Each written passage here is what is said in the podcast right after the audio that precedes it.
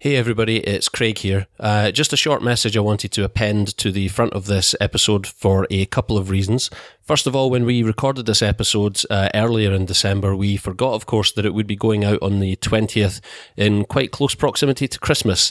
And I don't believe that we wished you guys all a happy, secular, non denominational winter festival. So, whatever your proclivity, um, whatever your inclination to celebrate over this period, we hope you and your friends and your family have a really fantastic 25th of December. And hey, every other day for that matter, because if you're listening to this, you're officially awesome.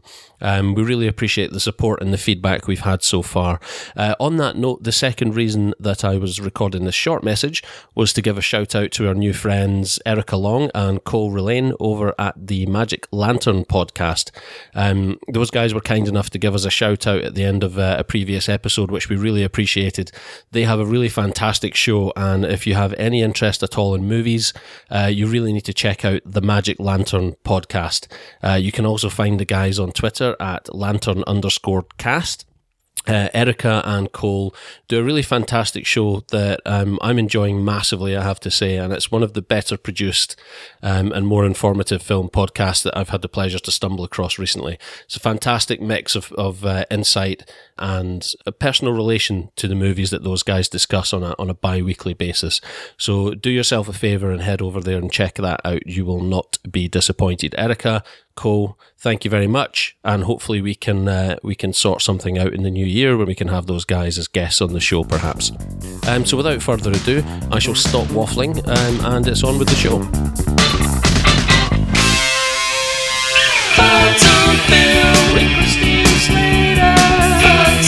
Hi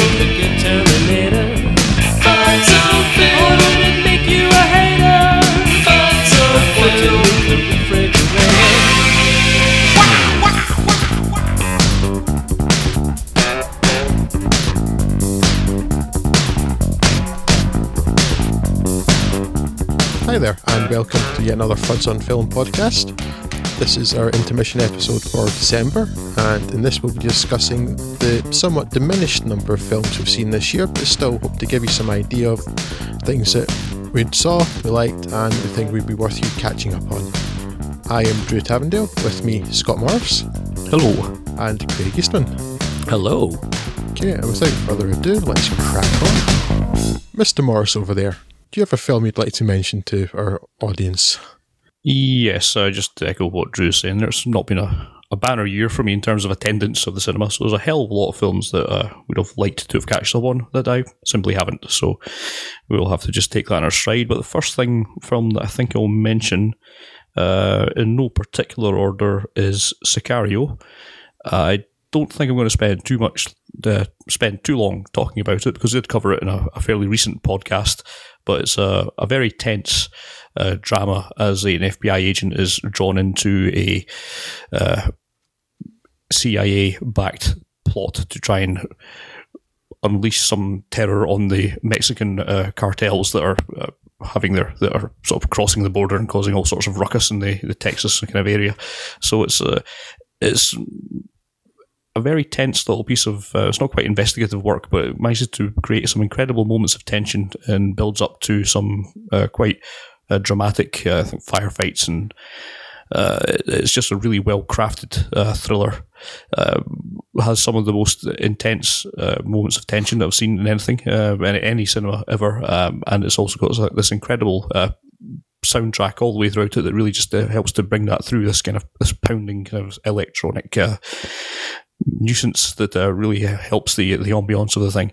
Uh, some great uh, acting throughout, and it's very well directed. So yes, that's a that's certainly one you should catch up on if you have not seen that one already. Uh, if you want more details on that, I think it's a catch up podcast from a couple of months ago. Uh, we talked about that. So yeah, give that a, give a listen if you want some more details on that. But I heartily recommend that one.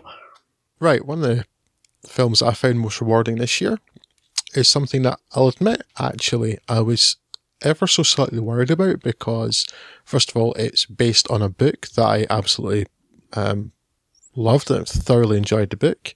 Did they release The Joy of Sex this year? Fifty Shades of Grey, wasn't it? It was actually one of the Mister Men stories, and that, that painful transition to the big screen for such a, a weighty, important tome. it's you know how badly that can go. Uh,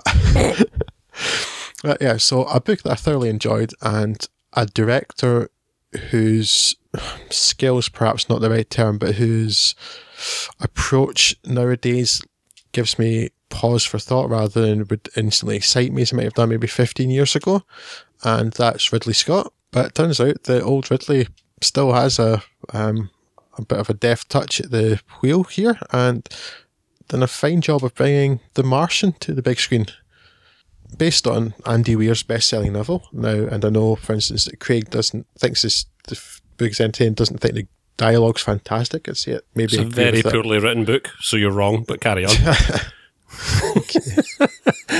no, sorry, I don't mean to sound so obnoxious. Yeah, I, di- I, di- I disagree on the on the, the potency of the, the book, but it's it's a good yarn and the science is interesting. So I, I do very much want to see the film. I don't think I um, I did quickly say I thoroughly enjoyed it. Not necessarily that it was good. Not that I don't think it was good. I'll grant you that. A Touche. Um, but yeah, so Ridley Scott brings this to the big screen, and you know it was filmed in 3D, and so I was thinking, oh, great, more gimmickry. Um, and the last outings for Ridley Scott been things like Prometheus and Exodus, which haven't been fantastic. A bit worried, but no, it's like the book. It's kind of not a fantastic dialogue, but it's just deeply, deeply entertaining. Matt Damon, maybe not the absolute best choice for the central character, but does a really sterling job in there. Particularly given that for the vast majority of the running time of the film, he's on screen alone, which um, it's got to be a pretty hard thing to do to carry the weight of that on your shoulders throughout the film. It, it's got entertaining support from Chiwetel Ejiofor. Um, Jessica Chastain actually maybe a bit miscast in this film, but uh, sort of your man Jeff Daniels, etc. All there. A very weird looking Sean Bean, and yeah, it, it was good.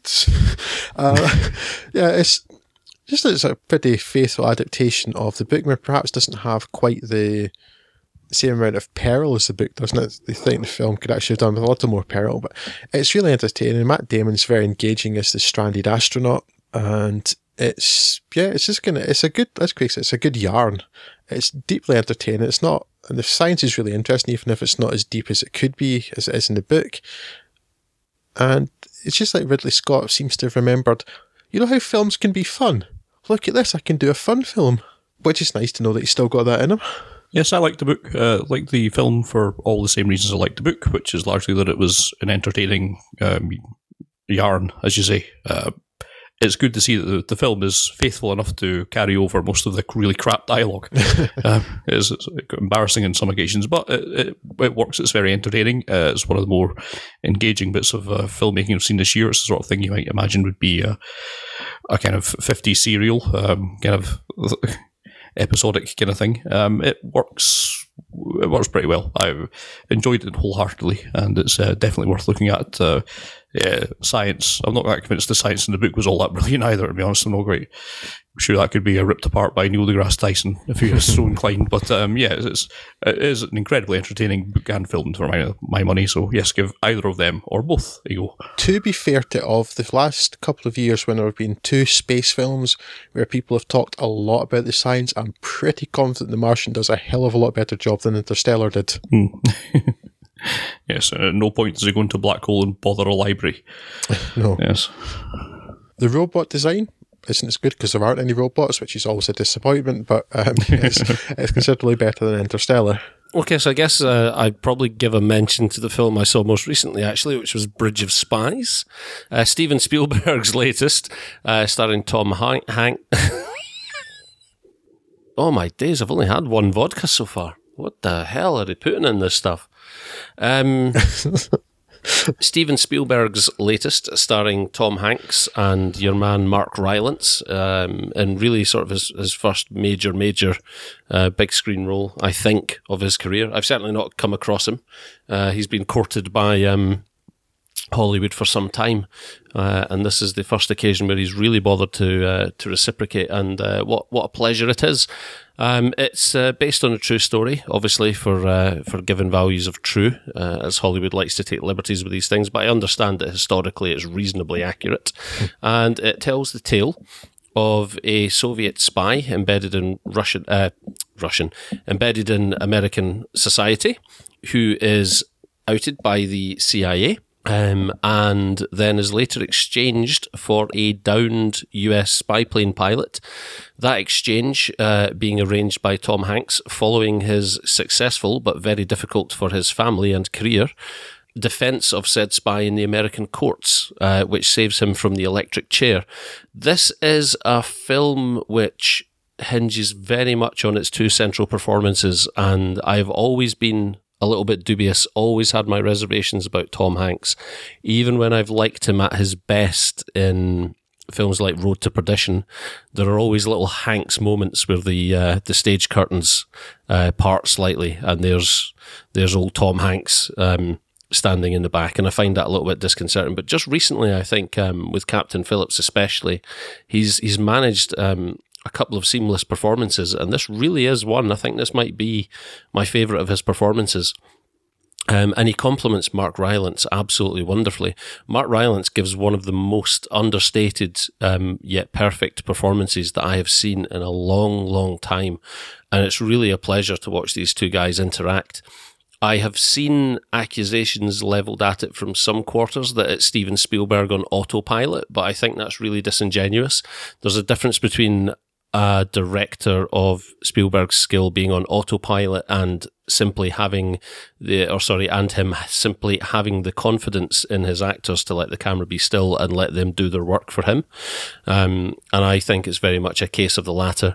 It's a little bit um, perfunctory um, in some aspects. It's not the most visually resplendent of films, despite the fact that obviously the set decoration and the period costumes, etc., are are fantastic. There are some Spielbergian flares there. There's a couple of really nice transitions and whatnot in the film, but by and large, that sort of um, Spielberg showmanship takes a backseat, much as it did in uh, in films like Munich, and he's he's he's more content um, to focus on the story in this case.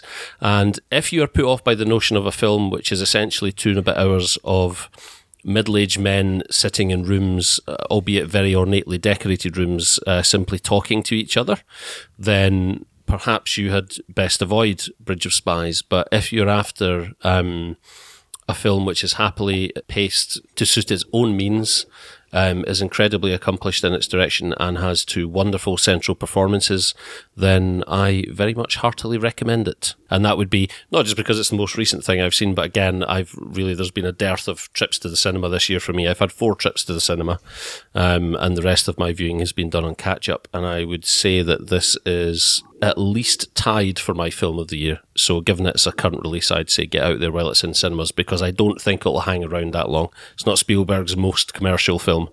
Um, so, but definitely worth seeing on the big screen just to enjoy those performances painted large. So, yeah, go check out Bridge of Spies. I'm quite intrigued by that myself. It's like very much my sort of film, I think.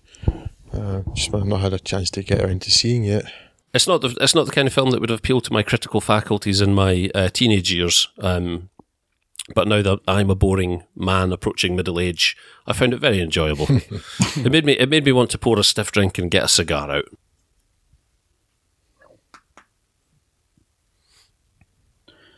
Well, one I'll throw in, but won't spend a lot of time talking about because it's old news in a number of ways. Um, I did heartily enjoy Birdman, which was released in the UK for cinema wide on the first of uh, January last this year. So just sneaks in, but I'm aware it's kind of old news in terms of all the award cycles, so I won't spend too much time on it. But uh, it's just nice to see Michael Keaton again doing something worthwhile, as he's a a, a kind of washed up uh, actor who was previously well known for playing a comic book franchise star called Birdman, not at all Batman. So he's he's now inhabiting this Riggan Thomson character, and he's trying to reinvent his career, take a stage on uh, an off Broadway show.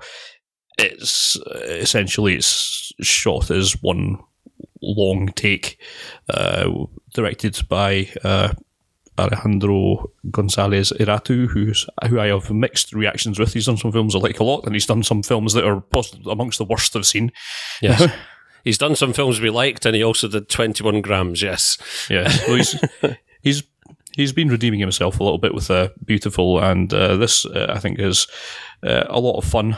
It's it doesn't stand up to a lot of actual scrutiny. It's it's one where it's it's a bit flashier than uh, it has more flash than the narrative can perhaps withhold, but nonetheless, it's got some really nice interaction between uh, Michael Keaton and Edward Norton, uh, Naomi Watts, uh, Emma Stone. It's a, it's, a, it's a, nice little ensemble cast, and they all play off each other quite well, and I found it uh, quite entertaining. And the interludes of uh, Michael Keaton as he's having his breakdown, and the Birdman character comes to the fore, I found to be quite amusing as well. So it's uh, it's, it's a fun watch. it's probably nothing like his either narratively complex or as uh, meaningful as I think it might be aiming for, but I certainly found it to be a hell of a lot of fun. So on that basis alone, I would give, it a, a thumbs up. Yeah, it's it's interesting. I would definitely recommend watching just because there's not really much else like it, and while it's not as big or as clever as I think that it thinks it is, hmm. it's um it's certainly a lot less awful um, in that regard than the likes of Twenty One Grams or Babel. Mm. It is. I don't have very mixed feelings about this. I don't like this film, yet also like it, which um, I can't quite um, bring that cognitive distance to a conclusion. There, I was watching it and I was bored, but also not bored. Like just that's it's kind of messed up my head a little bit there. I think. Um, yeah, it's interesting. At least it's worth watching just because I say there's nothing much like it. Uh, the performances are certainly pretty much uniformly good. Mm. Uh, not sure that it's really. Um, not, not quite sure even now quite what it's aiming for. If it's trying to be some sort of parody or sort of because it keeps on there's a kind of rather evil film critic in it, or rather um, stage critic, and it having a go at critics there, but um, it's like it's uh, it's also seeking critical praise by doing that. Uh, I don't know. I'm not quite sure what the aim of the film is, but it's interesting good performance to say, worth watching. Just don't don't fall for like, there was quite a lot of hype around it at the time. It definitely doesn't live up to that, although what does, I guess. So if I could move on then to something that I can be a bit more excited about. Uh, yeah, there haven't been any particular. If, if there were to be a film I'd pick this year, it's the sort of most enjoyable, most successful film, it would be Mad Max Fury Road. It is quite astonishingly entertaining. It is it's fantastically well produced. It's incredibly entertaining. It's fun. It bombs along at quite an incredible rate of knots. It is possibly just like the perfect genre picture uh, for an action picture. The film there's not really much that's doing wrong at all. It has very memorable characters a, a, main character that isn't even really the main character, which is a strange trick to pull.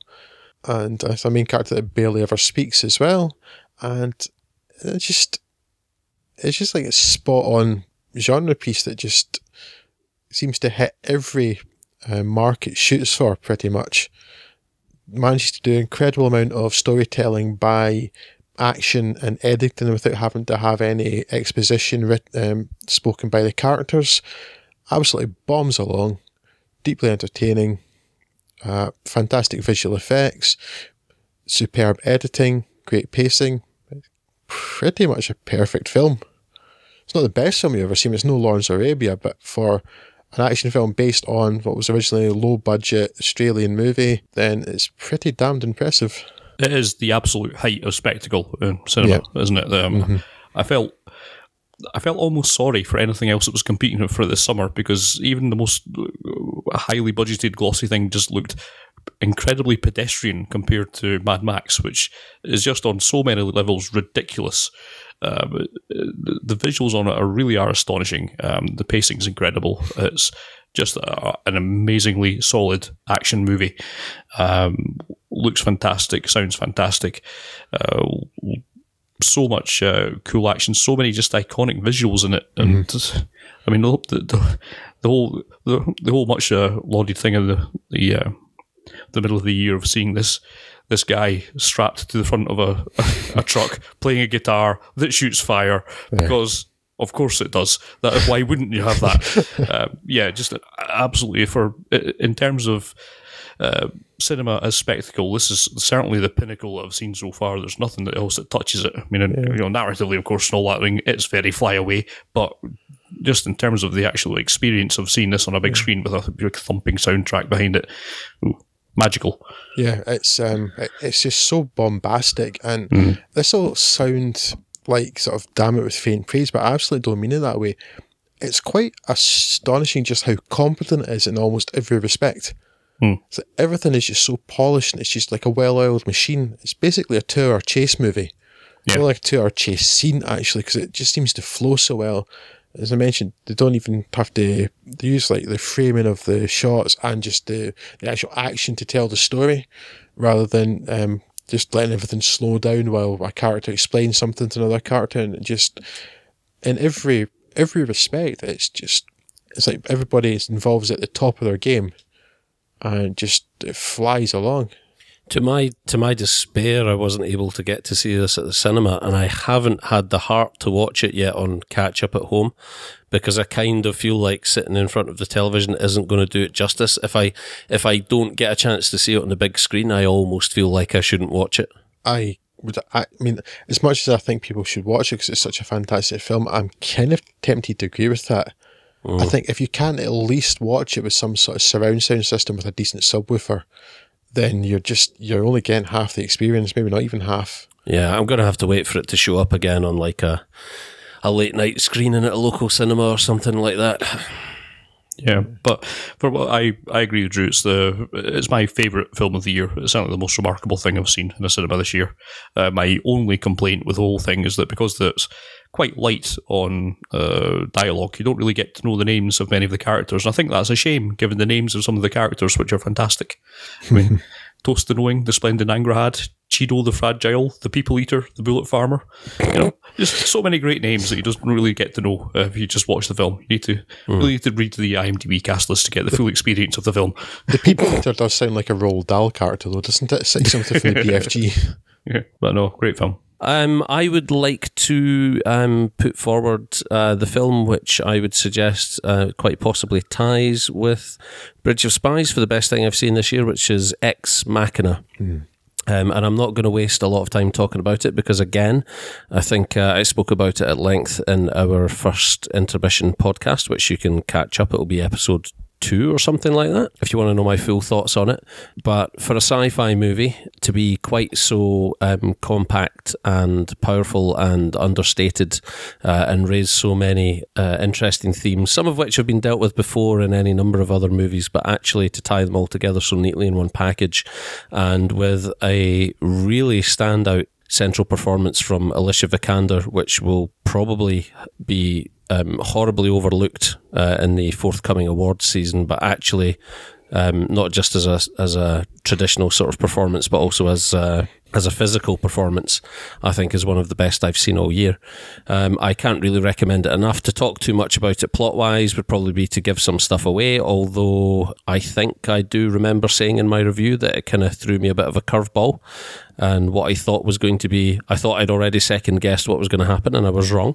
Um, so yeah, if you want to know more about it uh, and my opinions on it, go back and check out that uh, episode. But otherwise, uh, take it from me that it is easily one of the best films of the year, and you should really go and give it a look. Um, I'm not quite so fond of Ex Machina as you. Uh, I did kind of guess where it was going, and I was really hoping it wouldn't go there. It just seems like it's the sort of thing that's been done too many times before. But that said, Alicia Vikander, as you say, Craig, is excellent in it. It's quite a low key film, but it's quite cerebral, and I really like that. Some sort of thoughtful sci fi. Yeah, it's echo Craig. There, it's, it's really worth seeing. I take it, Scott, did you not see it? I've not seen it, sadly. No. Oh, sad. I don't mean you're sad, obviously. I don't imagine it's had much impact on your. It's not had much uh, impact on my life. But anyway, back to you, I suppose. Um, I would. I'm going to mention a film which I certainly made me laugh more than anything else in cinema this year, which was Spy. Uh, Melissa McCarthy, of course, is in the lead role of that. Um, thought you were thought you were going to say Theory of Everything there. No, no. Um, although actually that's surprisingly funny in places as well. But um, uh, the Spy is uh, an incredible comedy. It's obviously a, a daft uh, knockabout comedy. Uh, Paul Feig on the and and Melissa McCarthy teaming up again. Uh, she's uh, a dowdy office worker in the CIA or whichever agency they're working for. Uh, realism is not high on its uh, its agenda, but uh, she's unexpectedly put into the field after a leak uh, blows the cover of all the current existing field agents. Uh, field agents, the likes of uh, Jude Law's obvious Bond takeoff, Bradley Fine, and excellently. Jason Statham's Chev Chelios from Crank, who who basically reprises that role. Um, it, it is incredibly ludicrous. Um, it's not its only achievement, but certainly it is some sort of achievement to have Miranda Hart in a prominent role, and she's not terrible that. in it. Yeah. Um, Doesn't ruin the film. That's that, yes. that's incredible.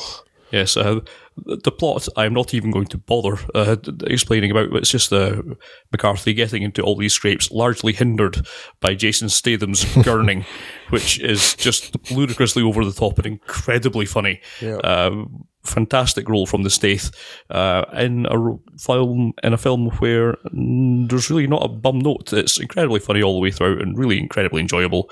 Uh, yes, not something to see for the narrative, of course, but uh, in terms of just being purely funny, it's the funniest thing I've seen in a good long while. So give that one a bash. It's fantastic. Melissa McCarthy has always been pretty likable and entertaining. In here, you kind of feel at first that she's been given the same sort of role you've seen her in before, and then it subverts it quite nicely. Yeah. And it's yeah deeply entertaining. Manages to make uh, Miranda Hart, you know, not something that just make you hurl things at the screen, uh, and it is yeah, it's it's absolutely daft. Don't pay no attention to the plot whatsoever, but it's very entertaining. And as you mentioned, it's got the absolute revelation is just how incredibly funny Jason Statham is. Yeah, yeah, yeah. he's he's deliberately tuned the scenery here, um, and but he's clearly having a hoot, and he's just he's been a, just pulling off the line so fantastically, just really dryly doing it, and he's so entertaining to watch. I mean, if even if Melissa McCarthy wasn't fantastic in this, it'd be worth watching for Jason Statham alone. Yeah, yeah. And Jude Law, yeah, I'm no great fan of Jude Law, am I? And it's not like he's bad in this, but he's he's Jude Law, so he's you know pretty much bland and forgettable but it's more than made up for by everybody else in it. Props out to our boy Peter Serafinowicz as Aldo as a supporting yes. role, a tremendous supporting role. Is that? Yeah, that's. Um, I'd forgotten about Peter Serafinowicz actually, but yeah, he's fantastic in that. Just, yeah. Again, tune the scenery, but it absolutely fits with the mood of the film. Um, yeah. And you can tell too when people are enjoying the film they're making, and it just it translates to being more enjoyable for the audience as well. And it looks like everybody involved was just having an absolute hit. Yeah, yeah. So from that, I think I'll move on to.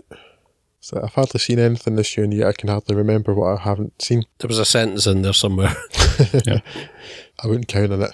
If you can remember the films that you've not seen, like in terms of the plot and things, then maybe you're going to a David Lynch film yourself. Mm. So, yeah. Okay, um, right. So another thing I probably want to talk about is Black Mass, which is story of James Whitey Bulger, the brother of a Massachusetts state senator and one of the most infamous criminals in US history. He's a violent sociopath who runs a crew of mobsters with Irish ancestry in South Boston and who at the same time became an FBI informant. I like him already. This is back to like seeing Johnny Depp, the actor Johnny Depp. I mean, remember him?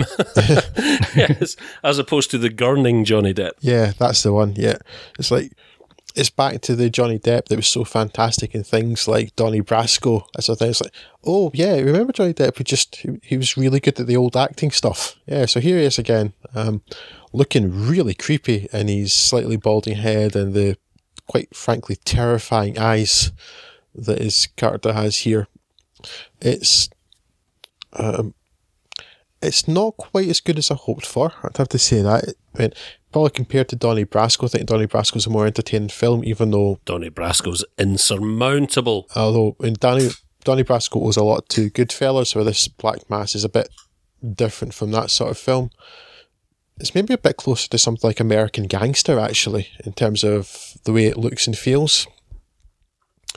But it's uh, an entertaining story. What it just lacks is that it just sort of moves along almost in a documentary way at times without giving you a real hook into the characters and the Johnny Depp's Whitey Bulger is is terrifying, but the characters around him it's harder to get invested in. Again, I know a lot of them are criminals, but it's things like Goodfellas and Donnie Brasco manage it, and Black Mass is quite as successful in that regard. But it's very entertaining. It's a very um, interesting and intimidating character, Whitey Bulger. This is also based on, you know, true story, but for particular movie values of true. And for if for no reason, for no reason other than the fact it's Johnny Depp acting again, it's worth seeing. It's, it really is nice to remember that he's really good at that. And on top of that, it's just interesting characters, interesting story. Benedict Cumberbatch, perhaps not fantastically well cast as his uh, state senator brother. Joel Edgerton's really, really good as the FBI contact. Kevin Bacon's in it, and you know we don't want to hate him, which which is nice too. so, uh, at no point during this film did I see Kevin Bacon and think, "Oh, I'm going to kill you for those ev- um, everything everywhere adverts." I'm going to get. So that's uh, that's a good sign, I think. Um, you know, good support from the likes of Rory Cochrane, Peter Sarsgaard as well. sure what else to say. It, it is good. This is all I can say just now because I'm rubbish at this apparently. Yeah, watch it. Good advice. um, so, given that I haven't seen anything else that would qualify as uh, sort of like an outstanding film of the year contender, um, I'll run briefly through the rest of the stuff that I've got on my list, and, and no particular order of preference. Um, in fact, some of them are absolutely of no preference, but I'll mention them just because I saw them and there's plenty to talk about. Spectre, uh, which again I saw fairly recently, obviously. Um, I felt you guys were a little bit harsh on Spectre. I didn't think it was. I, no, no, in, incorrectly incorrect. Uh, Spectre wasn't that bad of a Bond movie. It wasn't up there with Skyfall, but it was certainly um, probably a better cinematic package than something like Quantum of Solace. Although I still argue for Quantum of Solace as a uh, misunderstood uh, movie that was a victim of its circumstance.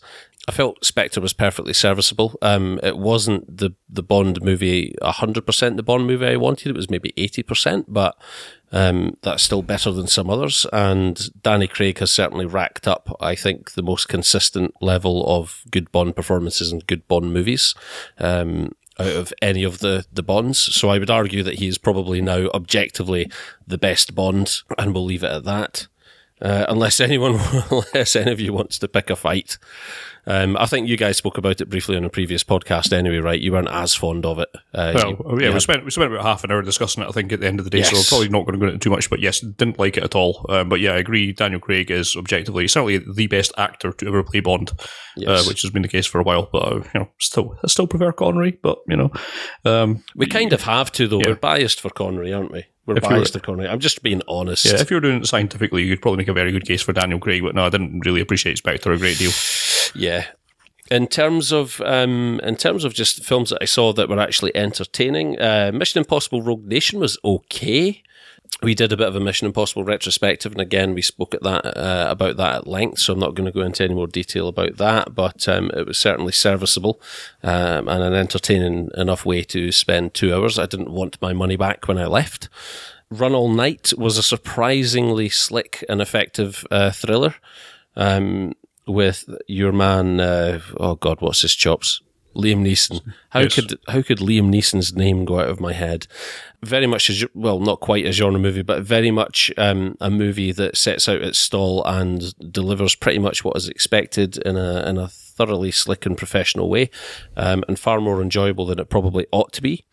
Um, Kingsman: The Secret Service which I thought was really, really enjoyable. Um, I would actually argue that I enjoyed it far more than Kick Ass. Um, I didn't really take to Kick Ass on first viewing. I enjoyed it more second time around when I watched it again recently uh, and reassessed it. But I actually think Kingsman was immediately a more entertaining film. Um, and really had some fantastic performances, a great sense of humour. No idea how it passed the BBFC as a 15 certificate though.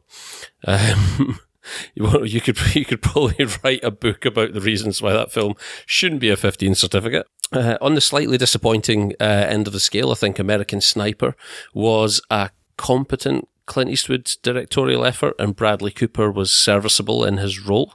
Um, I don't think it was an awards worthy role, um, No. but obviously certain voters disagreed. But I think we were all in agreement there. What else have we got? Yeah, and then I'm left with two entries on the list, which again we've discussed it, or I've certainly ranted on about enough. Um, at length in recent podcasts. Uh, so again, I have no intention of sullying this podcast by talking about them in any depth whatsoever, uh, other than to ask what the hell were you lot thinking when you put Jurassic World and Fast and Furious 7 at the top of the summer box office? You absolute psychopaths. You masochistic fools. Um, Jurassic World, massively, massively disappointing. Scott, we we spoke about it for about fifteen minutes, I think, on uh, on a previous podcast there, but Drew wasn't able to join us. But Drew, did you have anything to chip in about that? Um, I dislike it even more than you do. Um, Excellent. I know you were talking about it being basically the first film over again, which is pretty accurate. Except I never liked the first film all that much anyway. I was never that taken by it. And the second one is is well, Jurassic World rather is worse in every conceivable way. It's um, yeah, Chris Pratt's charisma had just gone bye bye in that film. Bryce it's like he Dallas Howard spent is- it all on Gal- uh, Guardians of the Galaxy. Bryce Dallas Howard has basically never had charisma, um, and she's got all the charisma for brick wall in this when she's trying to act against Chris Pratt, and it just has one of my absolute pet hates in monster films is basically having the monsters roar all the time, particularly at camera. It just it makes me just go to sleep. just, That's, it- that's a fairly specific specific form of narcolepsy you've got there, Drew. I'm in medical journals, everything. Um, yeah, so yeah, Jurassic Park did not do much for me other than to gently sent me nodding off. Yes. it wasn't a good film at all. I found it distressingly mundane, uh, given the reception that it had from audiences. Yeah, um, yeah. Did not deliver anything that it promised, in no way deviated from the established formula like it promised to do. And given that it is no better or worse than uh, at least the previous two entries in the franchise, I have no idea why this suddenly set the box office alight, other than to say a generation has clearly grown up in the interim who are so easily pleased with that kind of thing that I guess if the studios can get away with it, then more power to them. But I do believe a massive, massive proportion of you out there are smoking crack on a regular basis. Uh, and the same could probably be applied to the audience for Fast and Furious 7. Obviously, a delicate uh, two hander, very much in the mold of Brokeback Mountain, between Vin Diesel and the other one who died in a car crash, ironically enough. Um, just a ridiculous, ridiculous film which delivers nothing in terms of coherent plotting, character, or physics. The, the kind of thing that honestly seems to be the product of some sort of like hormone addled 12 year old's mind. This is the sort of thing that someone of limited intelligence probably scripted on the, the inside back cover of a jotter in English uh, and thought it would be something they would hand in as a as, a, as an example of their coursework. Um, who uh, drank Sunny D all day and um, I don't know who's who didn't really know their parents. I honestly don't understand what this film was trying to achieve. It was my first foray into the franchise. It will be my last. um, and literally no redeeming qualities whatsoever. It wasn't even so bad. It was funny. It just was ridiculous. I have no idea how this sort of thing gets conceived or made, let alone reaches a billion dollars in the quickest time uh, uh, at the US domestic box office, I believe, or was it the international box office? Sorry, it reached a, it set a record for the speed with which it reached a billion dollars. Mental, absolutely mental, and I don't mean in an entertaining way. And that concludes my list. on it. No, not at all. And that concludes my list of things, what I saw this year, essentially. um, if I'll just move on to things I saw that are worth mentioning anyway. Got, got to mention Inside Out. It's really very entertaining movie, really quite touching. It's still not even close to being in the realms of Pixar's greatest stuff, which are basically still the Toy Story films. Uh, but it's much better than some of the more kind of Pixar by number stuff like Ratatouille. Touching, quite inventive, uh, entertaining, it's a Pixar film. If you like Pixar films, you're going to like this. If you don't like Pixar films, you probably don't have a soul. um, yeah, so Sim- simple but effective criteria. yeah, um, I spent too much more time and said it. It's a Pixar film. It's and it's really good. Yeah, one thing I would mention uh, I saw this year this comes into the sort of the blockbuster category, and there've been a couple other ones from the same studio this year, but the Marvel film that was most entertaining this year was comfortably Ant Man. Avengers Age of Ultron was pretty lackluster, certainly compared to previous Marvel films. Ant Man, however, just it's fun, which is something that some of the other Marvel films have failed to be. They've been a bit po-faced at times, even when you've had the, the repartee between the characters. A bit po-faced. Ant Man, it's a Marvel caper movie, a caper heist movie. It's entertaining. Paul Rudd's really enjoyable to watch as the main character. Uh, great uh, support from likes of Michael Douglas and Michael Pena. And it's a superhero movie. It doesn't take it itself too seriously at all. See, I'm I'm almost tempted by your description of that, but I have to say, as much as I enjoyed Guardians of the Galaxy, I'm just spent. I've got no interest in any more Marvel movies for years to come. Their their oversaturation of the market is absolutely doing my nutting. They get a bit fatiguing. Um, They granted, do. I mean, I've seen all of them, but And uh, don't get me wrong, there've been fatiguing. Yeah, there've been one or two good ones, but like I take exception that people. I mean, people held um, Captain America, the Winter uh, the Winter Soldier, up as um, a particularly good example, and I like. I completely disagree. Anyone who turns around and says, "Oh, it's effectively a '70s conspiracy thriller," no, it's not. Get a grip of yourself. I That's a strange really, thing. I enjoyed it. I really wouldn't say it's a genuinely- 70s conspiracy. Yeah, it's basically a 70s conspiracy thriller. No, I've I heard that from really multiple enjoyed- sources. really, really enjoyed The Winter Soldier. I thought it's probably the best Marvel film to date. It's not Really? a 70s conspiracy thriller, though. No, no. I just, I honestly, I'm surprised that you enjoyed it that much. I found it really, really boring and quite formulaic. Um, like it was just checking off all the Marvel, Marvel boxes. But I like, I really enjoyed Guardians of the Galaxy, and I kind of want to see Ant Man because enough people whose opinions I trust, such as yourself, have told me that it's actually just really good fun. But I just, I'm kind of done with the whole, the whole Marvel movies thing already. Yeah, that's understandable, but it's something I actually I think that because of the nature of the film, it actually worked quite well on a small screen. So something just lazy Saturday afternoon that it's worth catching up on. I'm, and can I just say as well, I am utterly aware of the fact that that probably sounds obnoxious to some people, and actually, it's you know, I, I, I get it. I, like I whine about that stuff, but a good movie is a good movie, right? And I shouldn't, I shouldn't uh, close down a good movie just because it comes from a certain stable. But there's just something about Marvel's um, permeation of the market at the moment and the audacity with which they um, they announced the release schedule up until what, like 2019 or, or something already. Yeah. Um, I just think to myself, oh my God, you're jumping the gun so much. And it just feels like some sort of really cynical cash grab. Um, and I just keep waiting for the wheels to fall off at some point. But I understand that there are a huge, huge number of people who are enjoying those movies. I also appreciate that actually for a franchise that is rolling out, that is steamrolling the market as much as it is, they are certainly any one of those films that I've seen so far, uh, at worst, are still leagues ahead of something like Fast and Furious Seven. So I don't I don't begrudge anyone their love of those Marvel things. I want to be clear about that. I'm not making a judgment on on the people who are clearly enjoying those movies. Just personally, there's something I find really objectionable about it, and that's my that's my cross to bear. I'm probably just being an idiot about it, as I so frequently am.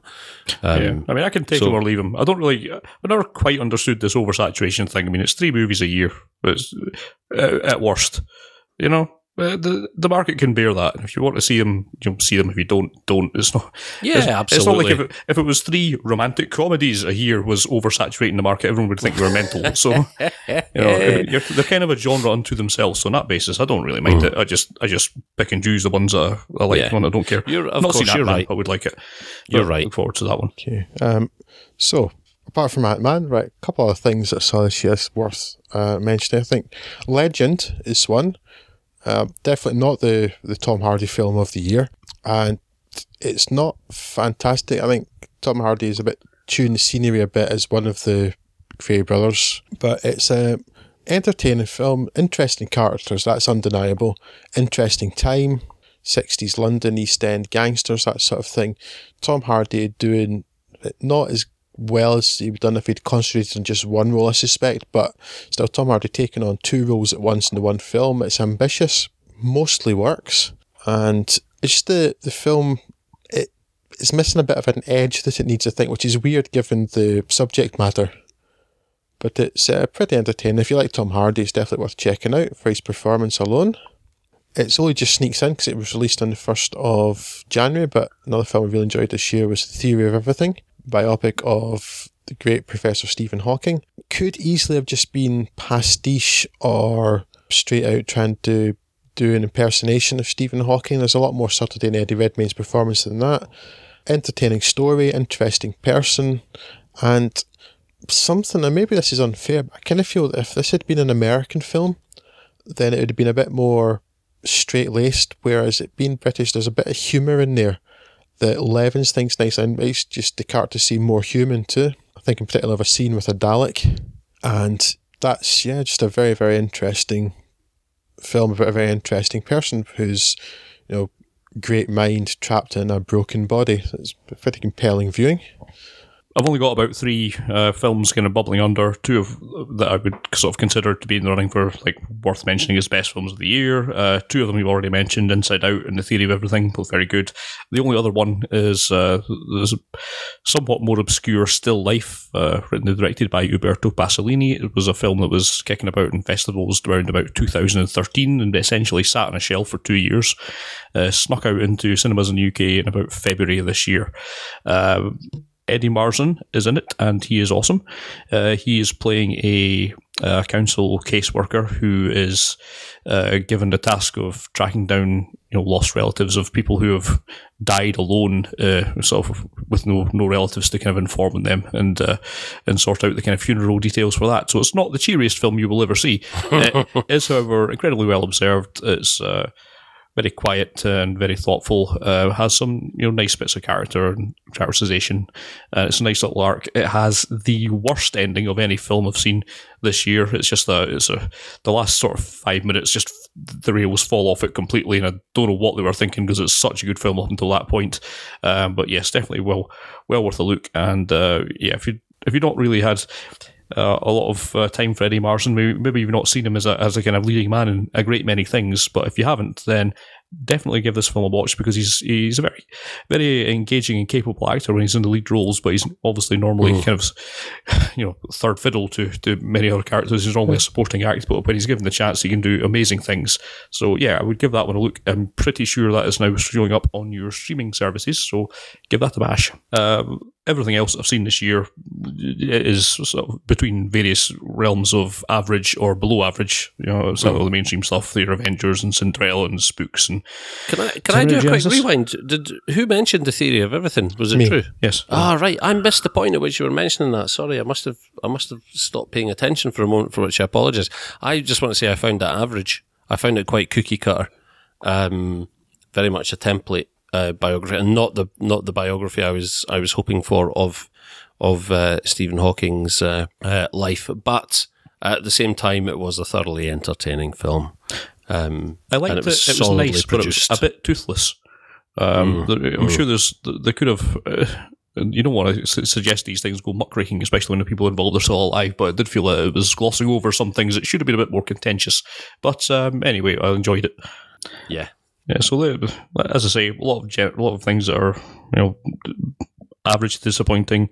Uh, Terminator Genisys, something that almost bears mention. It's I didn't hate it as much as I thought it would, but it's still quite bad. But the, the worst film that I saw this year uh, was one of the few films I just couldn't be bothered watching to the end, which was the interview, which uh, snuck out into cinemas over a year after the. Oh God, I forgot. I've whole, seen the interview. Yes, yeah, well, I've yes. seen the interview. It's awful. Yeah, uh-huh. uh, I get the impression. I've watched it to the end. It doesn't get any better. Yeah, it, no, it worse. doesn't. It doesn't. Yeah, it would have, you're right. It would have quite clearly been one of these films that would have, you know, attracted, you know, given the the, the, the stars of it, it would have attracted a small audience and died down quietly, and no one would have cared very much about it, and mm. no one would have thought or thought, you know, more than twenty minutes about it.